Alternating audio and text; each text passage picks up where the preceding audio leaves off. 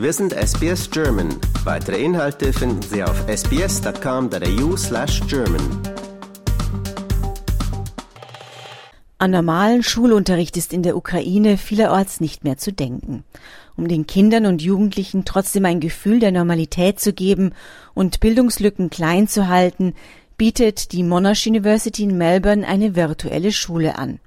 Über 30.000 Kriegskinder haben sich bereits eingewählt. Allein 2022 wurden über 1000 kostenlose Online-Kurse für Schulkinder aus der Ukraine, aber auch aus anderen Teilen der Welt wie Myanmar und Afghanistan angeboten. Letztere hätten sich als unschätzbar wertvoll für diese jungen Menschen erwiesen, denen so viel weggenommen wurde, heißt es von Seiten der Universität. Die Monash Virtual School gab es bereits, bevor Russland sein Nachbarland angegriffen hat. Über die Plattform erhalten auch tausende australische Abiturientinnen und Abiturienten Zusatzangebote, unter anderem in Mathematik, Chemie, Physik, Biologie und Psychologie. Das ukrainische Angebot kam zustande, nachdem der Kanadier David Falconer, Gründer der Initiative Classrooms Without Walls, der mit der ukrainischen Hilfsorganisation Smart Osvita zusammenarbeitet, die australische Universität um Hilfe bat. Smart Osvita hatte das Online-Programm Teachers for Ukraine direkt nach der Invasion im Februar 2022 ins Leben gerufen. Die Lehrerinnen und Lehrer, die das Programm unterstützen, geben aufgrund des aktuell siebenstündigen Zeitunterschieds ihre Freizeit am Abend auf, um die Kinder in den Konfliktzonen zu unterrichten, ehrenamtlich, ohne dafür Geld zu verlangen. Einige Lehrer unterrichten sogar, obwohl sie eigentlich schon in Rente sind, sagte Michael Phillips, der das Programm für die Monash University leitet. Phillips berichtet, wie viele Lehrer durch das Potenzial der jungen Menschen in der Ukraine geradezu inspiriert seien. Viele Lehrer sagen, dass sie dadurch wieder daran erinnert worden seien, warum sie eigentlich Lehrer wurden. Für David Falconer ist das Programm ein Beweis dafür, dass nach wie vor Menschlichkeit auf diesem Planeten existiert.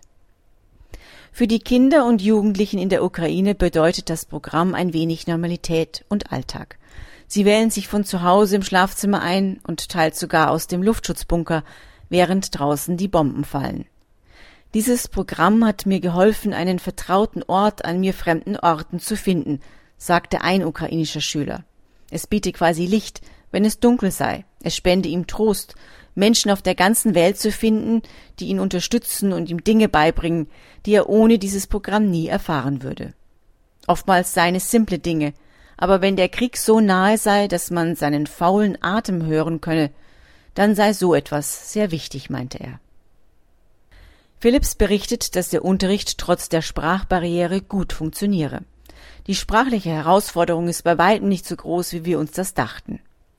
Die meisten Schülerinnen und Schüler würden besser Englisch sprechen, als sie gedacht hätten. Und außerdem haben wir ukrainische Unterstützung, meinte er. Deutlich größeres Problem stellen dagegen russische Aktivisten dar, die sich regelmäßig in die Klassen mit einwählen und versuchen, den Unterricht zu stören. Cybersicherheit ist deswegen ein großes Thema. Standorte, Namen oder andere Details der Teilnehmenden werden geheim gehalten, um deren Sicherheit zu gewährleisten. Die Schüler müssen weder ihre Kamera noch ihr Mikrofon einschalten, wenn sie es nicht wollen, so der australische Professor. Während der Unterricht für Teenager strukturierter ist, sind die Klassen für die kleineren eher eine intellektuelle Atempause, wie Phillips es beschrieb. Es sei wichtig aus sozialer wie auch aus emotionaler Perspektive. Wir zeigen ihnen, dass es da jemanden auf der Welt gibt, der bereit ist, Zeit für sie aufzugeben und mit ihnen zu sprechen. Bei den Jüngeren sitzen laut Phillips oftmals die Mütter mit im Hintergrund und hören zu.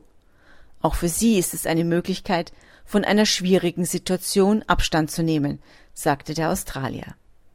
Als besonders beliebt erwies sich eine Stunde, in der ein pensionierter Astronaut eingeladen war, der darüber sprach, wie es war, die Erde aus dem All zu sehen und wie das Leben im Weltraum ohne Schwerkraft funktioniert. Auch eine Zoom-Session mit dem bekannten kanadischen Filmregisseur und Produzenten Sergio Navarrete, der verriet, wie es ist, mit Hollywood-Stars zu arbeiten, kam bei den Kindern und Jugendlichen gut an. Neben dem australisch-kanadischen Angebot greift auch die All Ukrainian Online School den Schulpflichtigen im Land unter die Arme. Die Plattform mischt Online-Angebote mit Unterricht über den Fernseher, da in manchen Regionen der Internetzugang unterbrochen wurde. Auch einige europäische Länder wie Estland, Finnland, Polen und Rumänien bieten über ihre digitalen Lernplattformen ukrainische Inhalte an, die sich an die Kinder in der Ukraine oder auch an ukrainische Flüchtlingskinder im Ausland richten. Das war für SBS Radio Barbara Barkhausen. Lust auf weitere Interviews und Geschichten? Uns gibt's auf allen großen Podcast-Plattformen wie Apple, Google und Spotify.